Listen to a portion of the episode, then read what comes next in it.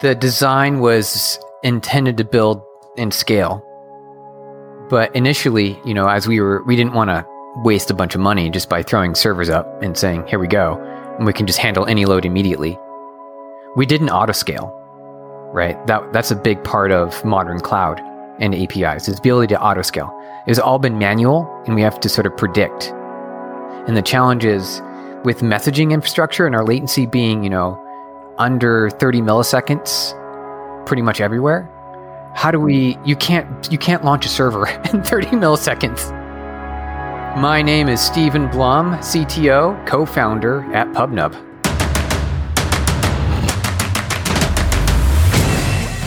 This is Code Story, a podcast bringing you interviews with tech visionaries who share in the critical moments of what it takes to change an industry and build and lead a team that has your back. I'm your host, Noah Labhart, and today, how Stephen Blum built the platform that powers virtual spaces with real time integrated communication. All this and more on Code Story. Stephen Blum finds that his life outside of tech is tricky to define, given we're surrounded by tech everywhere. He was inspired to be a game developer at an early age, and he found it fun and exciting. And in those days, he really enjoyed The Legend of Zelda and Metroid. Those adventures and the animation was fascinating to him. After a while, he found more excitement within the business world and using technology to solve problems and profit. In fact, he finds it so much fun that what he loves to do outside of work and business is just chill. Stephen likes to support and invest in early stage AI and API companies. He has 18 different companies he has invested in, and he wants to continue expanding that portfolio and into crypto as well, specifically arbitrage through APIs, which he finds particularly fun and lucrative. Stephen's current venture, in their inception, was trying to solve a problem by simply creating a button to order a taxi. In the process of building that, they figured out that they needed tech to allow more than one party to participate, and their product vision clicked. This is the creation story of PubNub. PubNub these these days we're we're calling it a virtual spaces. So sort of like uh, connected experiences built in virtual spaces, which sounds eh, like it's like okay, there's, an abstract concept there, but sort of like everything's a virtual space these days, where you have more than one one individual, more than one party interacting. So when you order food, right? I want I, I'm hungry. It's lunchtime. I want my burrito there's a lot of a lot of parties involved there. You've got the restaurant, you've got the the DoorDash, and you've got the driver, and then you've got me, the or the I, I want I'm hungry, and so there's four four parties there. And so you have to sort of coordinate all that together. You need to show the updates and status and notifications. Where's the car on the map? Right? Are they are they headed towards you or with the burrito, or are they still picking up the burrito? That is the that's what we facilitate. That's what PubNub is we we empower that connection in that virtual space. So you can you can facilitate the multi-party environment. And that's a small small use case for us a small volume use case. But the bigger use cases are fun where you get into games where you have multiplayer environments and you need thousands or tens of thousands of players all interacting simultaneously. And that's the kind of power that we've brought into pubnub. All of our tech is written in c and everything all the way from the edge all the way back into our PubSub bus is C. And it allows us to have this extremely low latency and full control of the network stack. And it's something that no one else has come close to in our industry. Yeah, we've got competitors, but they don't have our tech. We had a, a hard problem of getting two devices to communicate. So before before the way when when apps were becoming a thing and you know the iPhone was released, there wasn't really a way to like press a button to order a taxi. You know, we're thinking, hey, wouldn't it be neat if all you had to do is on your phone here, right? We create a digital button that says order taxi. That would be awesome. Don't have to worry about calling. Let's just order a taxi. And so, in the process of attempting to build that, it turned out that we need something like PubNub. And that was, you know, a big core, probably the most, the biggest part of that entire exchange was built of building that app. So what we realized was that this tech could be used in, in more than one way. So instead of just doing, you know, the taxi dispatch, which, you know, looking back, before Uber and before, you know, Get Taxi and all these other you know, t- uh, um, ride sharing apps, it might have been good if we had pursued that. But, you know, after releasing the API to power that, sort of like, you know, the way in the gold rush was creating the tools. So we're building the shovel, right? The API. And that's what PubNub is. We've got these tools that let you create these app experiences in these connected spaces. It's and so it went beyond just ordering taxis. It went into gaming and it went into uh, live updates and collaboration. You know, Atlassian. That's a, that's a big agile company with Jira, Confluence. They're our customer. They use us to power those kinds of experiences. Tell me about the MVP, so that first product that you built, you know, with the the button to call the taxi and then everything that was behind or underneath that, what you were focusing on. How long did it take you to build and what sort of tools did you use to bring it to life? So it's, you know, rap, rapid development, quick quick iterations, few weeks. It's kind of what we were looking at um, in terms of the app and then a very rudimentary prototype of what the pub subsystem is today to facilitate that there was a hard, challenging part of actually involving the dispatch companies, right? Because there were only taxi companies back then. And you would call in and then they would schedule a, a, taxi for you. So we had to come up with a way to digitally place a place a call, order it with a synthesized voice over the phone line, and then getting a confirmation, um, and then relaying that via PubSub and our uh, with our PubSub system back over the app. So the hard part was actually just in brokering the transaction with the taxi company, that wasn't the interesting part because you know phones aren't used all that much. We didn't see a future in phone from that perspective, but we did see a future in the pub sub side of things. So we opened up the API for that. That's when uh, that's when things got interesting. So we we started getting game developers, and that was one of the biggest uh, first initial introductions. It's like, oh, we need to build a multiplayer game for this uh, RPG, and you know we started seeing a lot of message and it was great. They they were paying. It was crazy. You know, games they often you know are profitable themselves, and they were able to pay very regularly. And so it's like, hey, this is a reliable source of, of revenue. Can we can we grow that? Can we get bigger? I want to go bigger.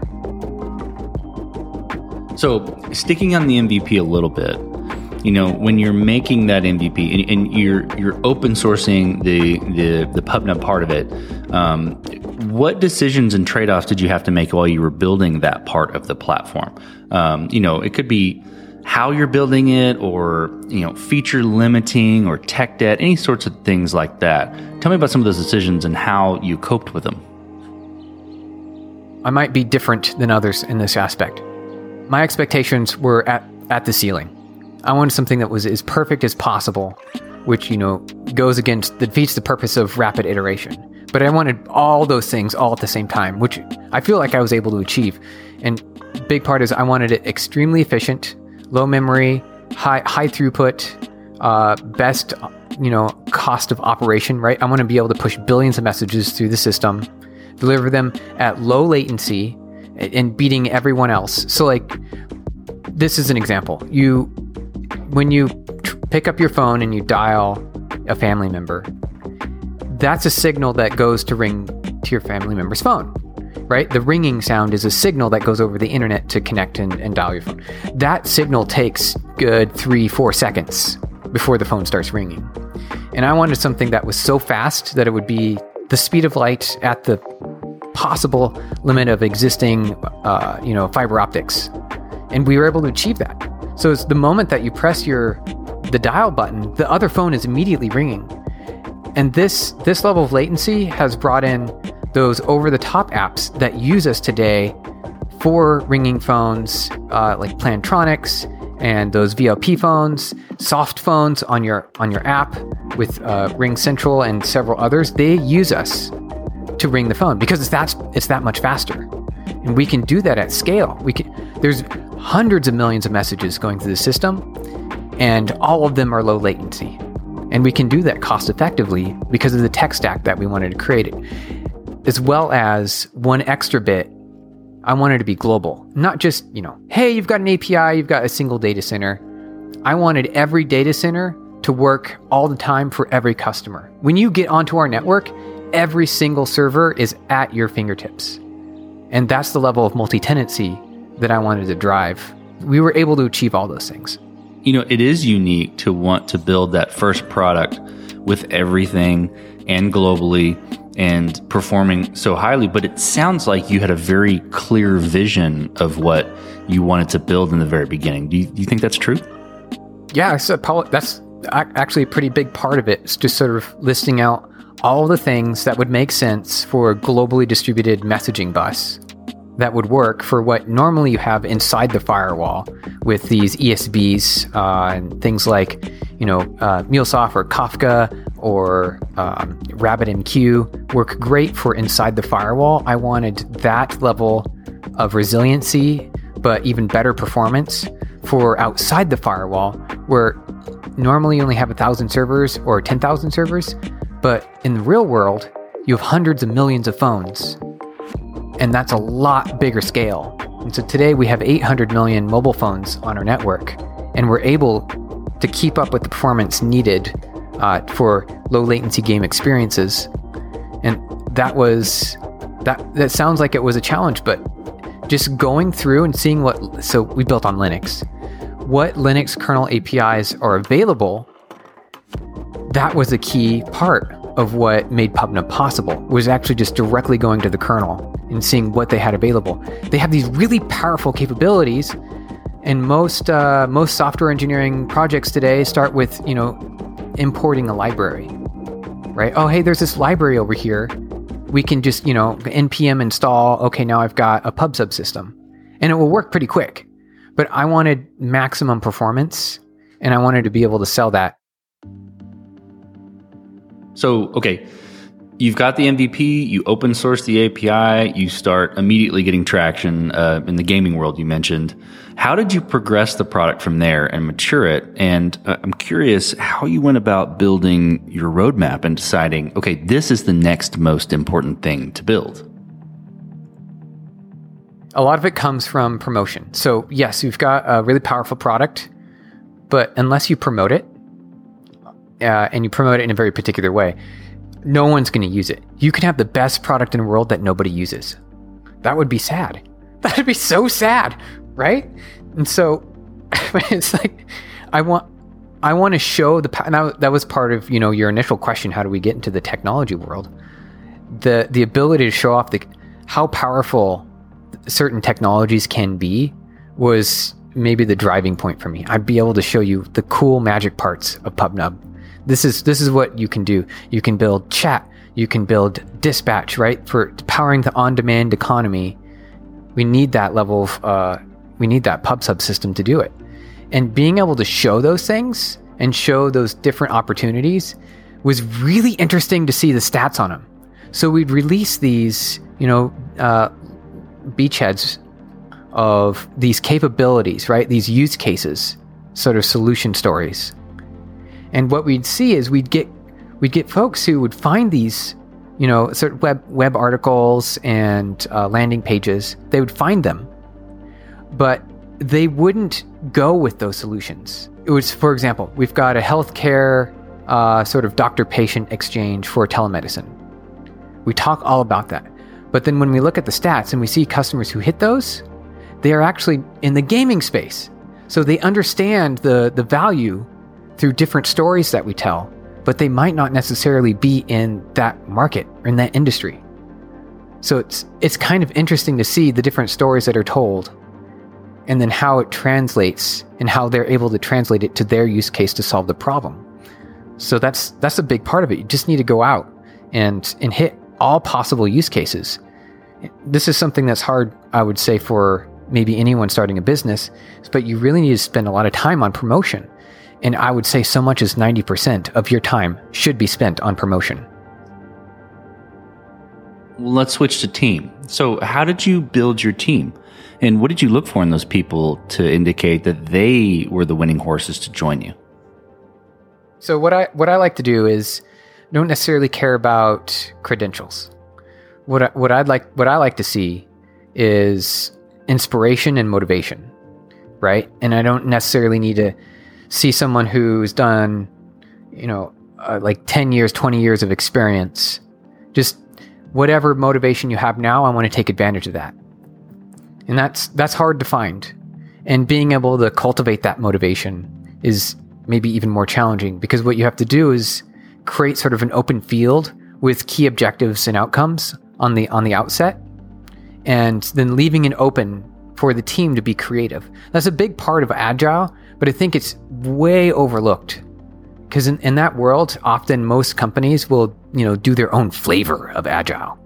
And they'll leave out probably the most critical part of that is allowing the team to be inspirational with their solutions and giving them uh, the ability to define the goals and then achieve those goals that hit towards those business metrics that you're looking for.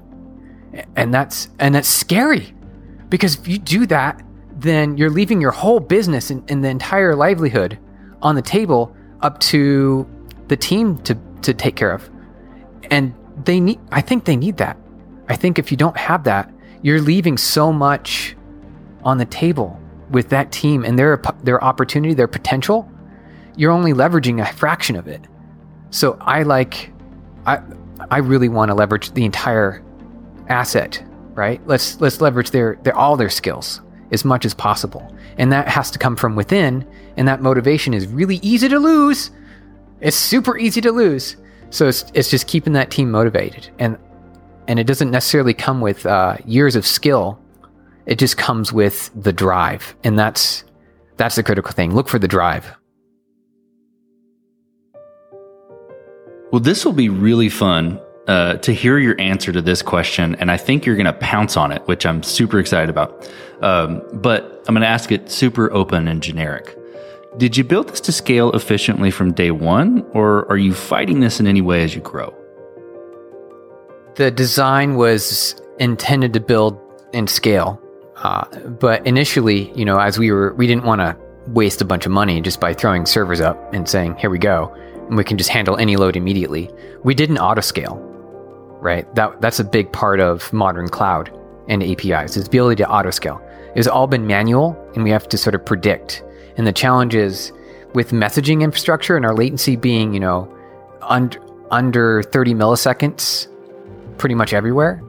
How do we? You can't you can't launch a server in 30 milliseconds. It's not possible as with existing tech. You have to have the the hardware ready to go for that scale, and that's what we've been doing uh, for the past decade is having that. And only uh, only this recently, since um, since lockdown, uh, you know, starting in 2020, we we realized the we need. Oh, one second, sorry. Uh, phone call. Okay. Uh, we realized the importance um, and and the desire to get more towards that auto scaling.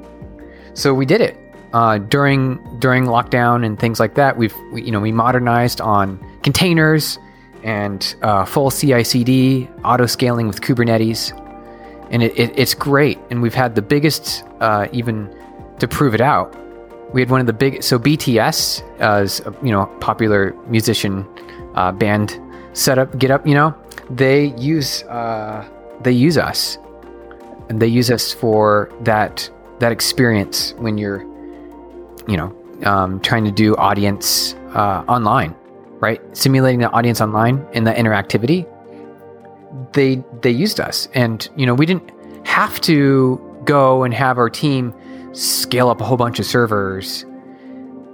It just worked. It auto scaled. It you know, it took about a minute, but that's exactly the amount of time that we needed because once they open the doors, right? Because you're in the lobby and you wait, and then you go in it imme- it's an immediate surge with millions of, of users. And being able to sort of tune that was the big win that we've had over the years. We did not start out with that at all. And that was like back to your questions like, hey, did you start with being able to scale out the box? And the answer is no, we didn't. So, as you step out on the balcony and you look across all that you've built, what are you most proud of? The team, and probably every every team and every company always talks about tech debt. Like, oh man, we have to rewrite everything. But it, if you look at, at, what we've built in our capabilities and you know our uptime, stability, uh, cost efficiency, and you know overall serviceability, if you look at that, our code, I, I'm really proud of our code. What what we've created, of course, everything has has debt to it, but the system that we've we've built has always, you know, been number one, and I I'm really proud of that. I, I think that's that's fantastic, and we've even had, you know, different uh, different points at PubNub. You know, we want to make sure that we're secure and scalable. You know, we have folks that come in and sort of grade our systems, and it helps us, you know, focus on which parts of the tech debt. But we've we always pass with flying colors on the code side when you compare us to the rest of the industry, and it's it's, it's just a good feeling to get that, and you know, over the years, you know, we want to maintain that, and uh, I think we've got a good a good formula to make that possible. Let's flip the script a little bit. So tell me about a mistake you made and how you and your team responded to it.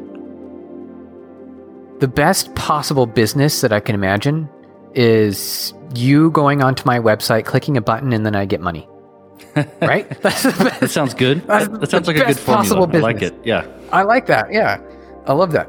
Uh, we can't we we can't do that exactly with an API company, but we can get close. So you have to download an SDK, right? And that helps bridge the gap so you don't have to worry about message signatures and security, and it's just all built in.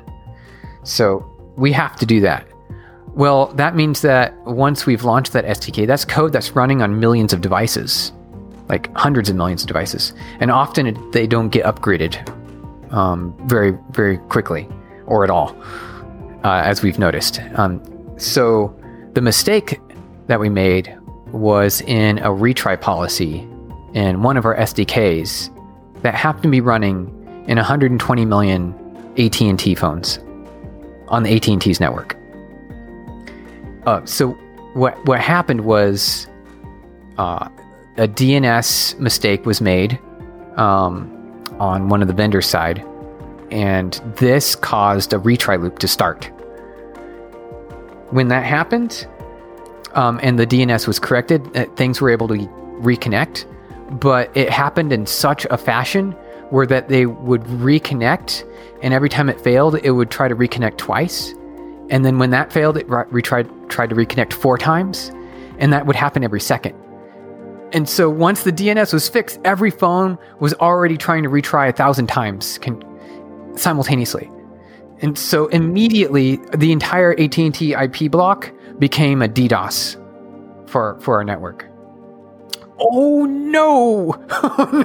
Oh, yeah, yeah.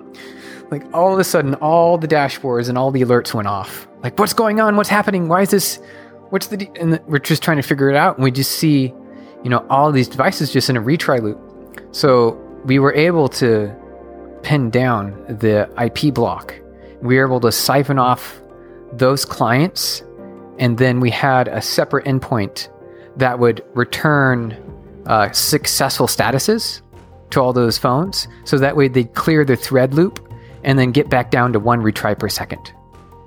And once that happened, we then migrated the healthy traffic back to the main network and everything went back to normal. Well, what does the future look like for PubNub, the product, and for your team? So we're we just closed our latest round of financing, 65 million. We want to continue to provide value uh, at various levels. I'm very interested in AI and ML.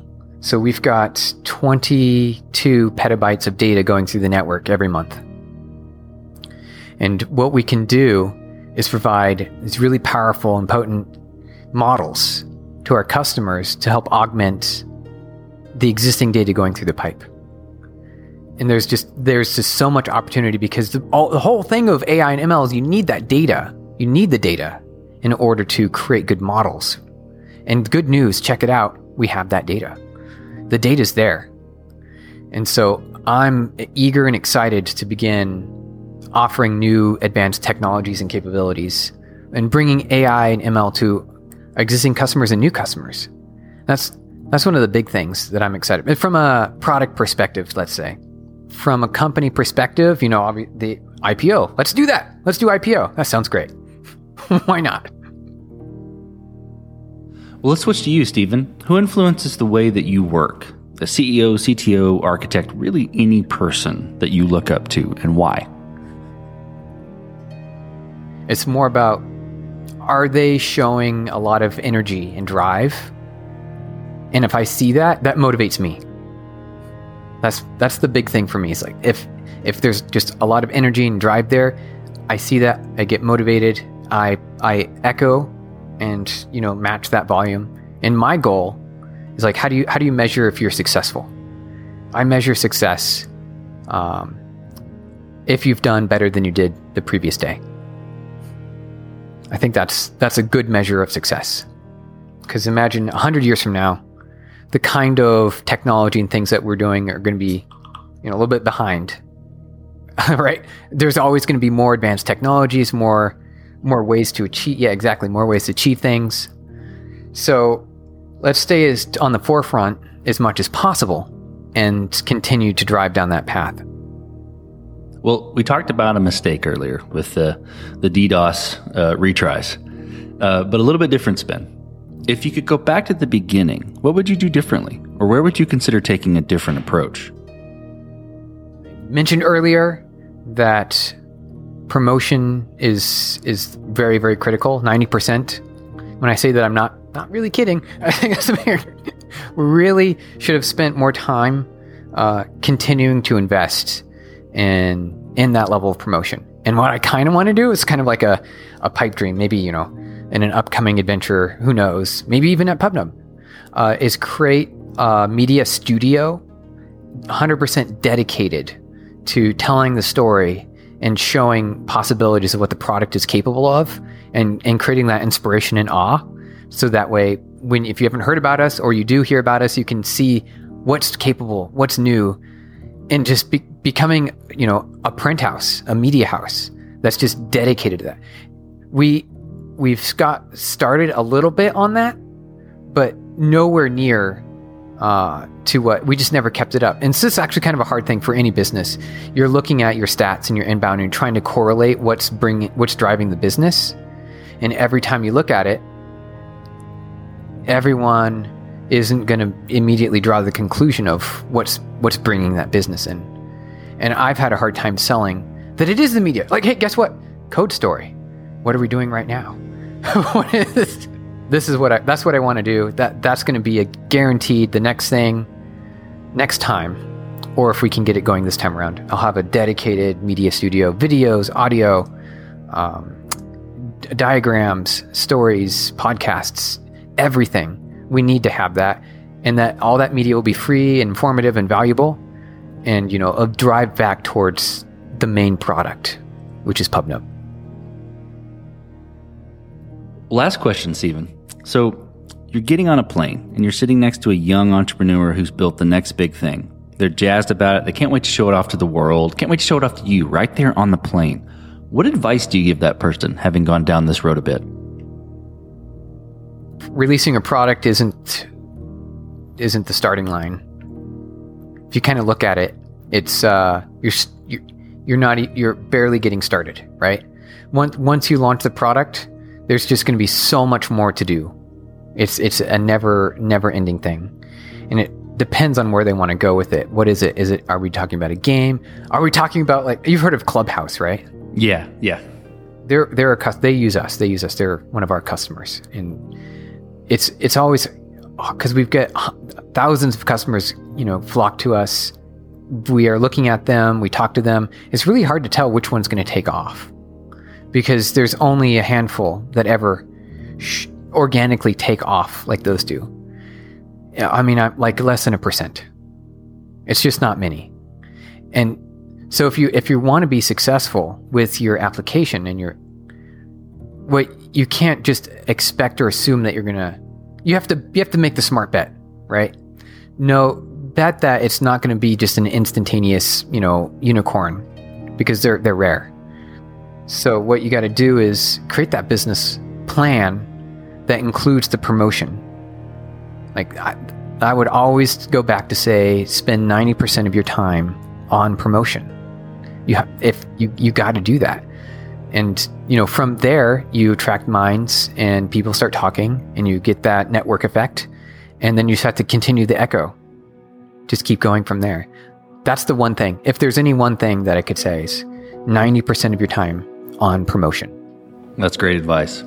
Well, Stephen, thank you for being on the show today. Thank you for telling the creation story of PubNub. Absolutely, Noah. Thank you.